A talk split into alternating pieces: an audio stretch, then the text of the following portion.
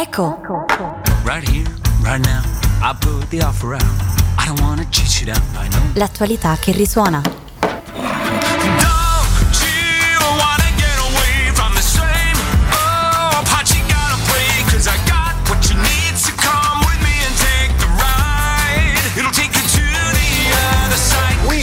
The strongest economy in the world. here in Europe. Fratelli e sorelle, buonasera. Saremo un bel problema per il governo di Giorgia Meloni. The other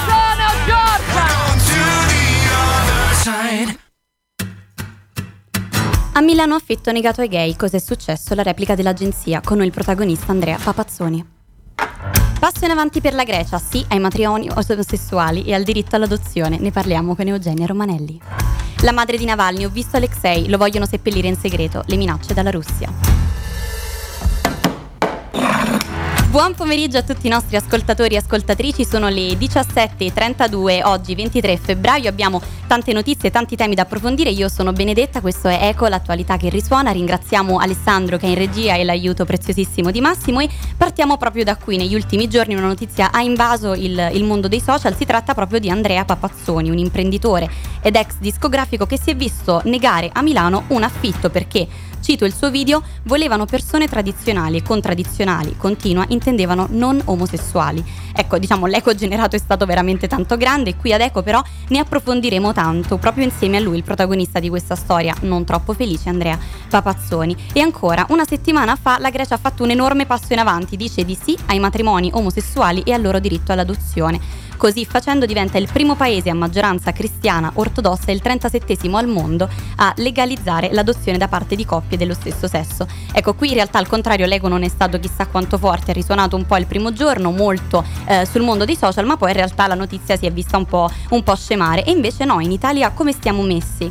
Risponderemo a tutte queste domande con la giornalista e scrittrice Eugenia Romanelli e ancora parleremo chiaramente di altro. In questi giorni si parla tanto della morte di Navalny. La madre in questi ieri, o tra ieri e l'altro ieri, ha eh, visto il corpo del figlio, cito le sue parole, sono riuscita a vedere il corpo di Alexei, sono stata accompagnata in segreto all'obitorio e hanno iniziato a minacciarmi, guardarmi dritti negli occhi e a dire che infieriranno sul suo corpo se non accetto un funerale in segreto. Il referto medico afferma che le cause del decesso sono naturali e ne parleremo qui ad Eco oggi pomeriggio. Io sono Benedetta, proverò a portarvi un po' con me in questo mondo molto complesso, in queste tante tematiche che andremo eh, ad approfondire oggi. Ehm, in regia, ripeto, che c'è Alessandro che vi, vi saluta. I vostri messaggi al 331 14 38 923, seguiteci sui social e rimanete in ascolto. Se volete riascoltarci, www.radioyulm.it. Questo è Eco.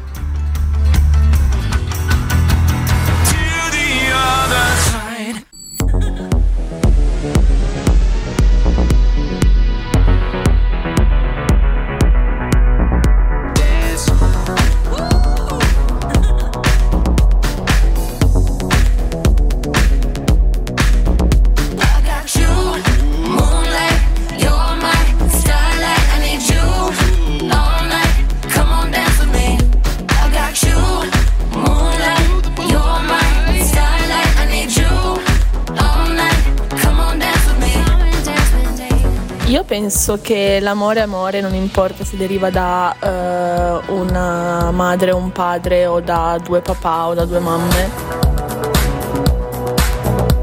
Io sono contro le adozioni omosessuali soltanto perché viviamo in una società che mentalmente è ancora rimasta al medioevo e di conseguenza il bambino al di fuori de- di una famiglia sicuramente amorevole ne potrà risentire.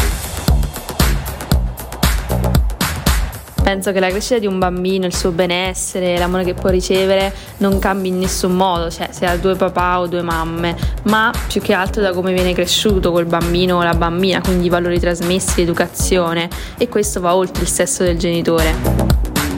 Penso che la cosa più importante sia che due persone crescano qualcuno con dei valori, indipendentemente dal loro sesso, dal loro amore. Sono del parere che le coppie tradizionali siano le migliori per poter crescere nel modo più sano possibile un bambino. Non credo che sia una bella esperienza avere due padri e quindi non riconoscere la figura della madre o avere due madri e di conseguenza non riconoscere la figura del padre. Io sono assolutamente favorevole alle adozioni omosessuali anche perché i bambini non hanno bisogno di un papà una mamma, ma hanno solo bisogno di amore. parer mio un bambino ha bisogno di una figura di un padre e di una madre, però giustamente un bambino che magari muore di fame, senza famiglia, eccetera, certo preferisco darlo a una coppia omosessuale. Queste erano le voci di Generazione Z, quindi tutti i nostri ascoltatori e ascoltatrici. Abbiamo raccolto un po' di voci proprio su questa notizia che la settimana scorsa ha fatto molto scalpore circa appunto la Grecia che eh, dice di sì ai matrimoni omosessuali e alle adozioni da parte loro. Queste erano un po' ecco, le opinioni dei ragazzi che vivono eh, appunto in questa generazione, questi temi anche un po', ehm, un po' scottanti. La Grecia addirittura entra come primo paese di tradizione cristiano ortodosso al mondo e il sedicesimo Stato dell'Unione Europea ad aver legalizzato queste cose che appena detto, ma ne parleremo tra pochissimo con la giornalista e scrittrice Eugenia Romanelli, non prima di aver ascoltato questa canzone che effettivamente è molto in tema, Tiziano Ferro la dedica ai figli, la prima festa del papà. Io cambio anima, tu cambi sorriso. Da un mese all'altro senza troppo preavviso siamo diventati definitivamente nostri. Nasconderti da questo dolore, ma io non sono Dio, sono solo tuo padre. Mi fa strano anche dirlo. E a te fa strano vedermi piangere. Io che non ho mai capito niente, neanche ti sognavo perché ti negavano a chi è come me. Messaggio, era mio padre, che mi diceva la storia prosegue, il testimone è tuo. Splendi amore grande e fai che resti arte la tua vita. Illumina anche me, me, me, che tutto il resto è solo una valigia di ricordi e di pensieri. Gettala nel mare tra tutte le altre guerre, che questo non è amore, è la rivoluzione. La guardo da qua, la mia prima festa del papà.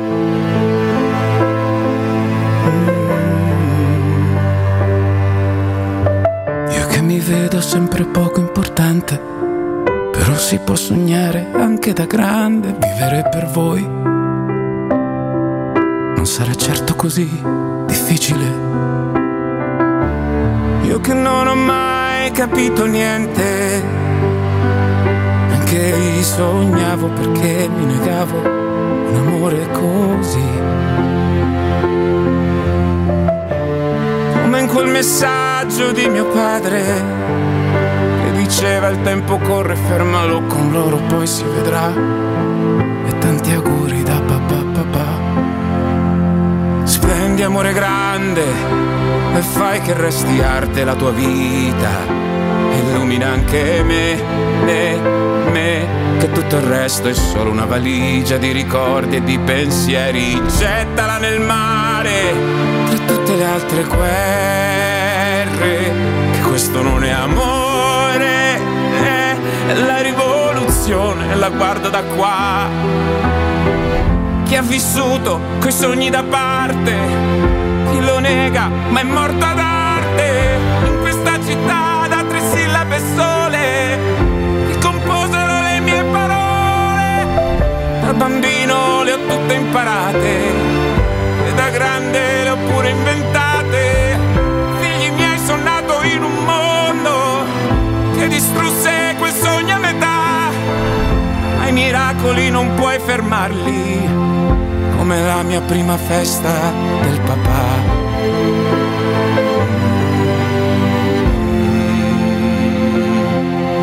Splendi vita mia, che tutto il resto è buio, il mondo è fortunato a poter dormire accanto a te, ad averti qua, e anche io, perché oggi rimarrà per sempre la mia prima festa del papà. Tiziano Ferro qui su Eco, sono le 17.41, riprendiamo da dove siamo rimasti, la Grecia che dice sì di matrimoni omosessuali e le adozioni per le coppie dello stesso sesso. Qui per approfondire con noi abbiamo la giornalista e scrittrice Eugenia Romanelli. Salve Eugenia, ci sente? Salve, salve, buonasera. Grazie, grazie per aver accettato il nostro, il nostro invito. E partiamo subito da quanto detto. In Grecia grandi passi in avanti, in Italia invece sembra che questi passi non ci siano e addirittura che sia un po' in stand-by la situazione. Come siamo messi?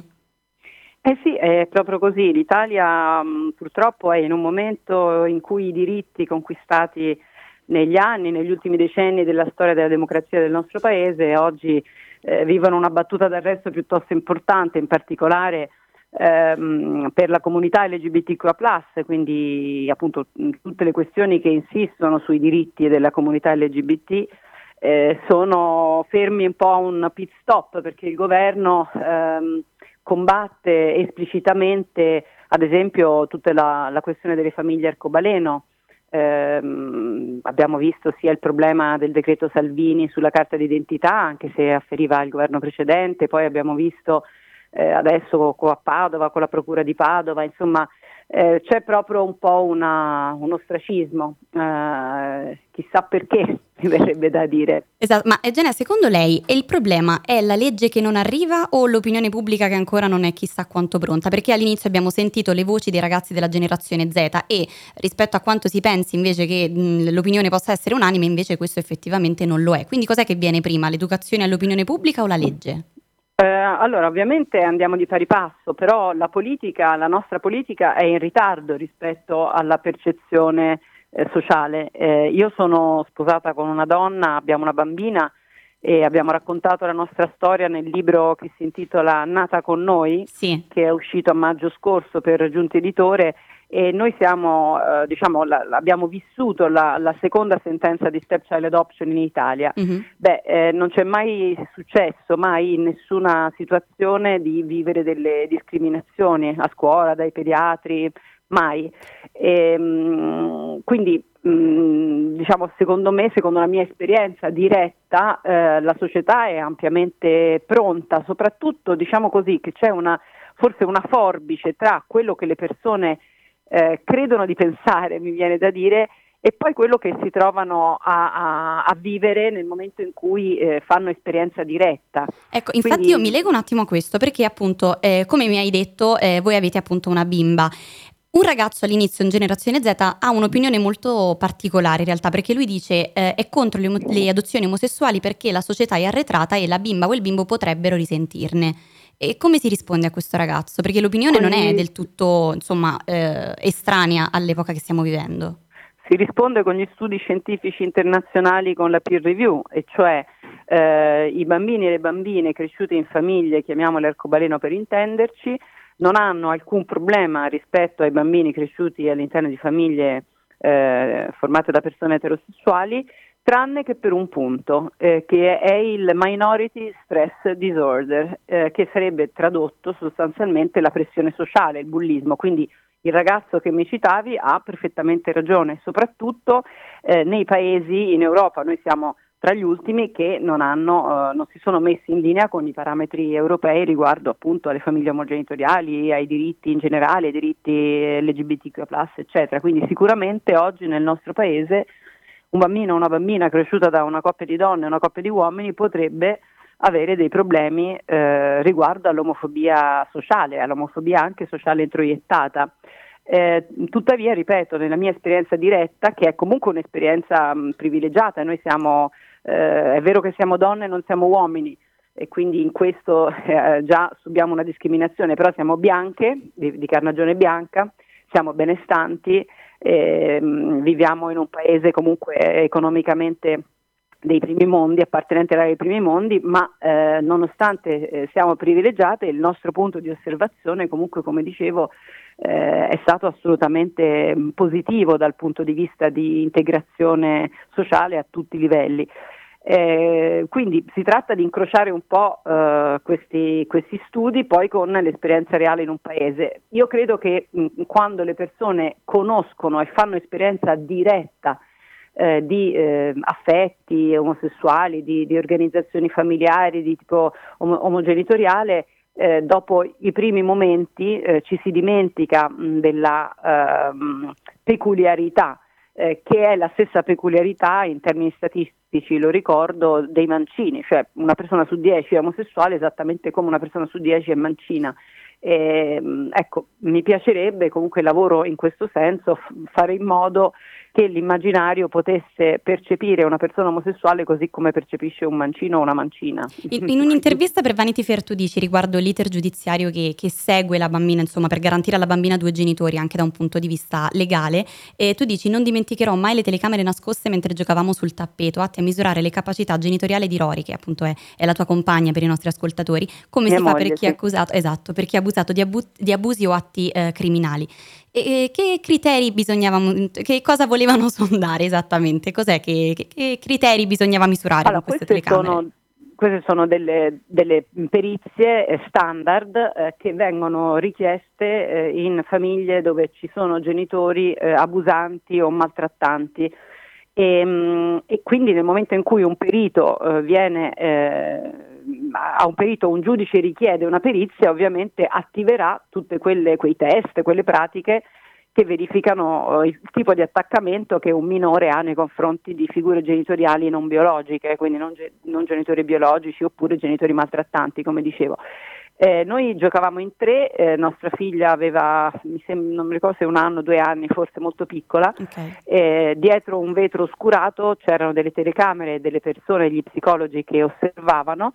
Io sono una madre biologica, dovevo uscire dalla stanza e ehm, i periti osservavano le reazioni della bambina, eh, se c'era quindi un pianto, una preoccupazione, per misurare l'attaccamento con la madre sociale, eh, la madre adottiva, oggi la madre adottiva che è appunto mia moglie Rory Mhm. Cappelli.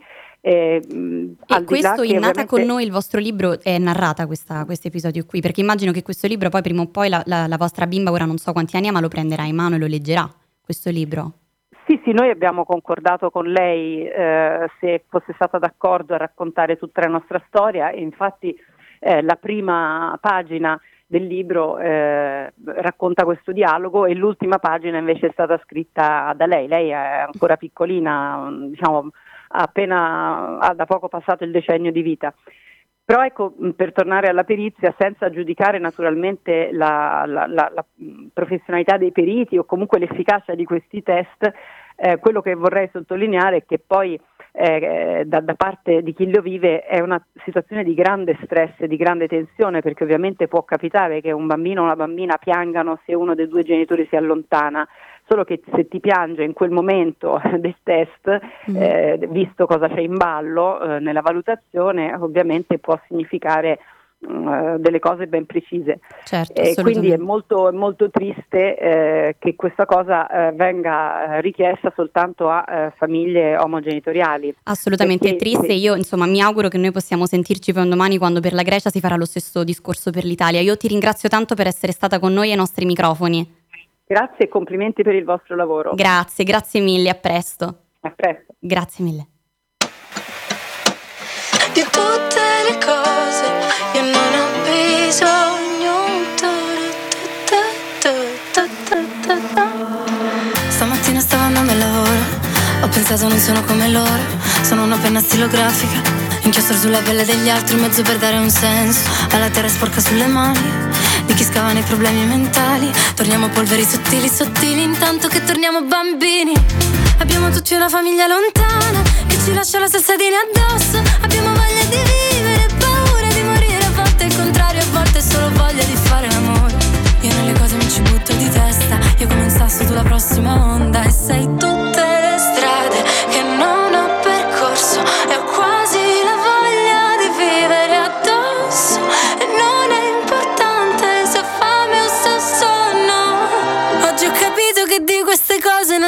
non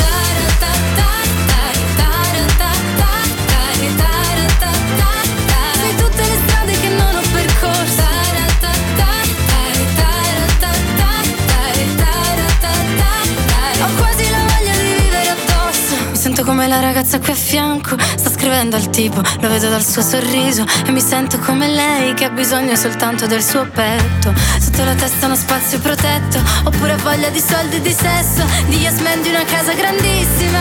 Certo anche quello non sarebbe male Ma sai oggi no Io vorrei avere soltanto il tuo aspetto Per piacermi anch'io quanto mi piaci tu Che sei tutte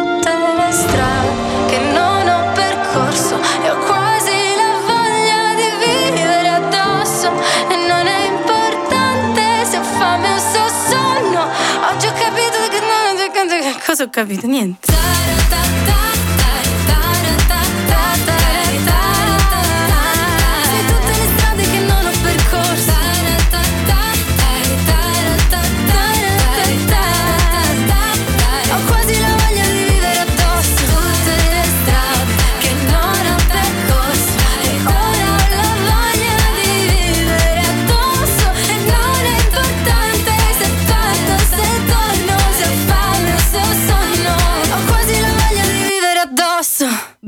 Vivere Angelina Mango, sono le 17.51, siamo a Eco, l'attualità che risuona. C'è una storia un po' particolare negli ultimi giorni che eh, ha risuonato tanto, appunto, ecco, per rimanere in tema la nostra eh, trasmissione, ma invece di raccontarvela io personalmente abbiamo qui con noi proprio il protagonista di questa storia che è non troppo felice, che è Andrea Papazzoni, imprenditore ed ex discografico. Andrea, ci senti?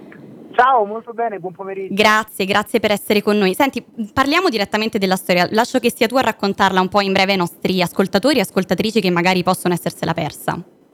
Allora, conoscendo i tempi radiofonici cerco di essere estremamente conciso. Grazie, Ho grazie. cercato di affittare una casa con il mio compagno e ci è stata negata e la risposta è stata eh, che volevano una coppia tradizionale. Ora ve la sto facendo molto breve, la storia è molto più complessa di così, l'ho raccontata in un reel eh, che grazie a Dio è stato ripreso da quasi tutte le testate nazionali e ne ho parlato anche in tv. Eh, di base vorrei semplicemente ecco, eh, non lasciare dubbi agli ascoltatori, abbiamo entrambi più di una casa di proprietà, abbiamo entrambi un lavoro, io sono un imprenditore, lui è un medico chirurgo, quindi addirittura un contratto statale che più tradizionale di così non so cosa ci sia, quindi tendenzialmente il rifiuto è stato palesemente un rifiuto di genere o eh, o, o di usi e costumi, non saprei esattamente come definirlo, insomma, sta di fatto che eh, finché succede a me che ho le spalle coperte, che ho 34 anni, che ho una bella vita, che ho risolto tutti i miei problemi, che sono in piedi, sereno, è un conto. Mi sono battuto e ne ho fatto un caso perché so e vedo, basta leggere i commenti sotto tutti i post che mi hanno citato, che succede a tantissime persone e non confondiamolo soltanto come una discriminazione di genere, perché succede anche quando la discriminazione è razziale o addirittura ho scoperto molte volte regionale, ho scoperto che a Milano non si affitta chi è del sud, che forse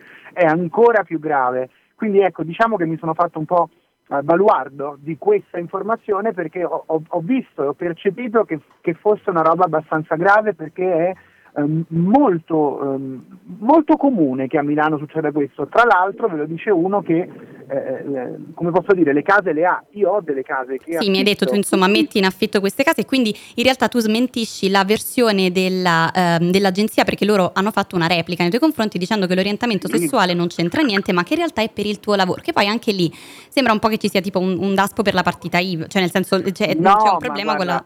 Sì, Mm, co- Così diventa ancora più grave perché la- la, mm, il comunicato che ha mandato Tecnorete, Tecnorete Italia, attenzione, non Tecnorete quella dove sono andato io, quindi l'agenzia madre di ok, hanno- hanno- ti hanno provato a smentire in qualche modo. Esatto, dicendo che tradizionale era per il tipo di lavoro perché il mio lavoro è tradizionale non dà eh, scusate, il mio lavoro non tradizionale non dà eh, sicurezze. Ora io vorrei farvi vedere il mio 730 ed è esattamente quello che ho risposto all'agenzia. Bene, allora sediamoci al tavolo e vediamo quanto guadagno in un anno e per quale motivo io non sia una persona che può permettersi una casa del genere. Tra l'altro perdono in partenza ed è palese un arrampicarsi sugli specchi perché se io avessi soltanto un lavoro potremmo anche discuterne, ma io ho delle case, ho delle rendite, quindi pur volendo, se, no- se- se proprio vogliamo spostarla su quanto io possa permettermi un affitto, te lo dimostro in un attimo, basta fare una misura su di me e vedere cosa io posseggo in questo momento, no? è molto facile. Tra l'altro questa è la stessa cosa che l'agente immobiliare mi ha detto, mi ha detto servono veramente pochissime garanzie per voi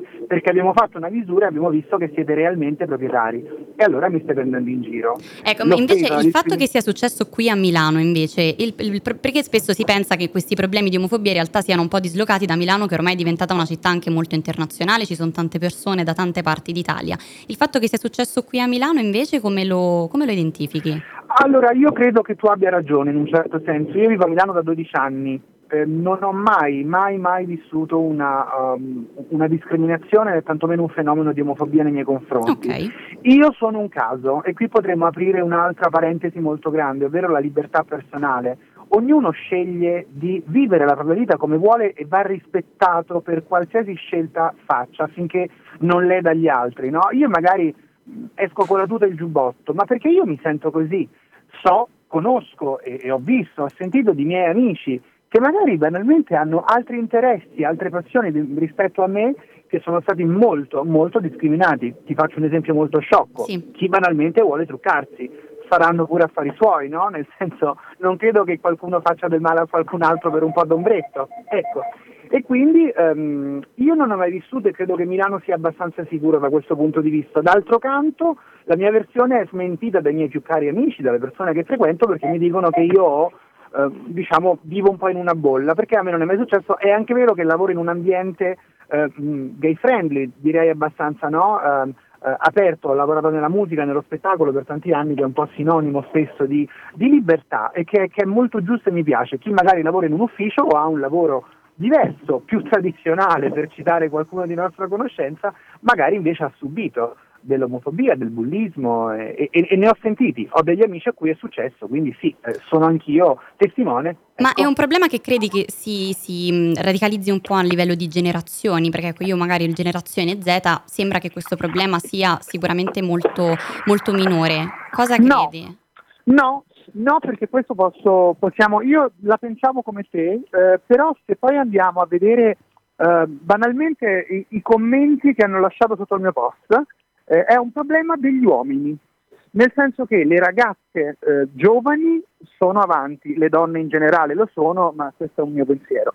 I ragazzi molto giovani, quindi quelli che oggi hanno secondo me tra i 12 e i 18 anni, ecco lì abbiamo un problema, abbiamo un problema di fragilità secondo me e ehm, che, che li rende molto spesso ehm, anche aggressivi, perché poi si può discutere, no? Io che ne ho 34 posso discutere con un ragazzo di 16, ci mancherebbe, ma c'è una, una propensione all'aggressività da questi ragazzi perché eh, eh, non lo so, non sono un terapeuta, non sono un sociologo, dovremmo forse studiare, vedo che nelle donne questo è molto meno diffuso. Ecco, infa- Eh, questa for- cosa qui insomma bisognerebbe andare ad approfondirla un po' meglio tra uomini e donne e lo faremo. Andrea, io ti ringrazio tanto per essere stato con noi qui ai microfoni. Grazie davvero. Grazie, grazie mille Andrea Papazzoni, Grazie. imprenditore ed ex discografico, è stato con noi qui a Eco. Cambiamo invece completamente eh, notizia e torniamo su un argomento che ehm, chiaramente è molto discusso in questi giorni, ne abbiamo parlato tanto qui su Radio Yulm in tante trasmissioni e lo riprendiamo perché la mamma di Alexei Navalny eh, vide, eh, vede il corpo del, eh, del figlio. Ehm, leggo mh, Rai News che scrive la mamma di Alexei, eh, Ludmilla, ha denunciato che le autorità vogliono dare sepoltura al figlio in segreto, decidere tempi e modalità senza dare alle, rispo- alle persone che tenevano a lui la possibilità di un ultimo eh, saluto. Ha detto agli inquirenti che poi hanno iniziato a eh, minacciarla. La donna racconta, mi hanno di fatto ricevuto nel pomeriggio di oggi dopo quasi un giorno di attesa, questo articolo risale all'altro ieri sera. Ha detto spiegando di essere riuscita a vedere il corpo del figlio solo ieri sera, in segreto all'obitorio.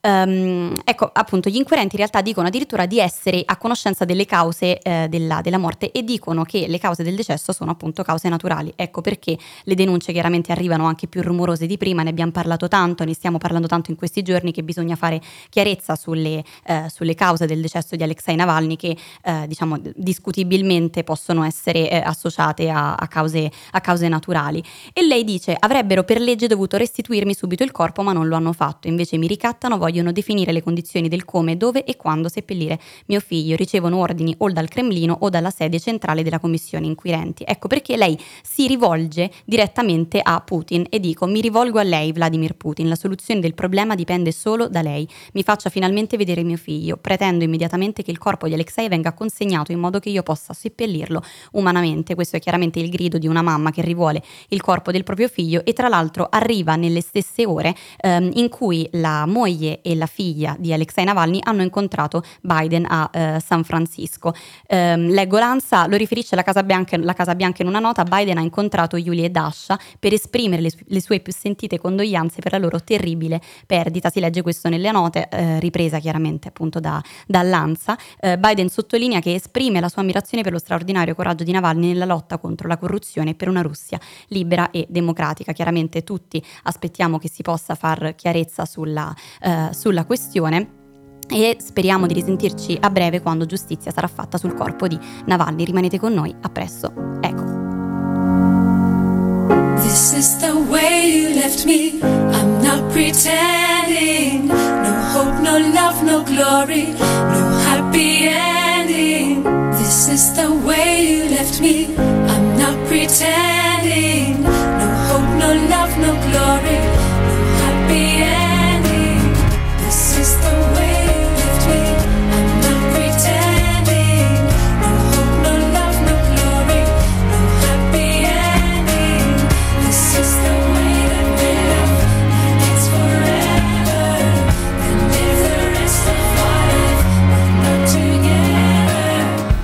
Visto una giovane donna con una ferita alla schiena, i pantaloni abbassati sotto le ginocchia, che veniva tirata per i capelli da un terrorista mentre un altro terrorista la penetrava. Queste sono le parole di una ragazza che lo scorso 7 ottobre, presente al festival musicale Nova, di cui tanto abbiamo sentito parlare, ha assistito da un nascondiglio allo stupro di almeno 5 donne. La sua è solo una delle tante testimonianze che vengono racchiuse in questo rapporto che eh, da brividi viene pubblicata dall'Associazione Israeliana di Assistenza alle Vittime di Attacchi Sessuali. Questo rapporto è lungo, oltre 39 pagine ed è incentrato tutto su questi crimini sessuali perpetuati e perpetrati il 7 ottobre. I dettagli sono macabri, non ho eh, chiaramente intenzione di citarli ora, ma quando li ho letti ho pensato che in realtà eh, non potesse mai esistere qualcosa di, di simile. Il problema però è che quasi contemporaneamente viene pubblicato un altro report molto simile, ma stavolta viene pubblicato eh, ponendo l'attenzione sulle donne e le bambine femmine palestinesi eh, costretti a trattamenti simili a quelli eh, descritti dalle forze israeliane all'interno della striscia di Gaza. Ecco, qui il tema in realtà è molto più ampio dello scontro tra, tra Israele e, e Hamas, perché qui il punto è l'utilizzo dello stupro come arma di guerra, è un tema che si dibatte tanto da quando c'era il ricircolo del MeToo. È una violenza perpetrata ai danni di donne, di bambine, di, di ragazze e mentre parlo di questa cosa sono fortemente in difficoltà perché da ragazza sento molto la vicinanza e eh, penso a quante i miei coetanei stanno vedendo continuamente infrangersi quello che, che si aspettavano dalla vita. Per cui l'unica cosa che mi viene da dire qui a Eco è che per tutti gli amori che, che proviamo oggi un pensiero va, va rivolto a loro, a tutte queste donne che vedono infrangersi i propri sogni. Questa puntata di Eco ormai è giunta al termine, io sono Benedetta, sono le 18.03, ho provato a portarvi con, con me in questo mondo un po', un po' complesso, ringrazio in regia Alessandro, il preziosissimo aiuto di, di Massimo, i vostri messaggi come sempre al 331 14 38 923, seguiteci sui social Radio Yulm su Instagram e sul nostro sito www.radioyulm.it. Ecco torna venerdì alle 17.30, a presto!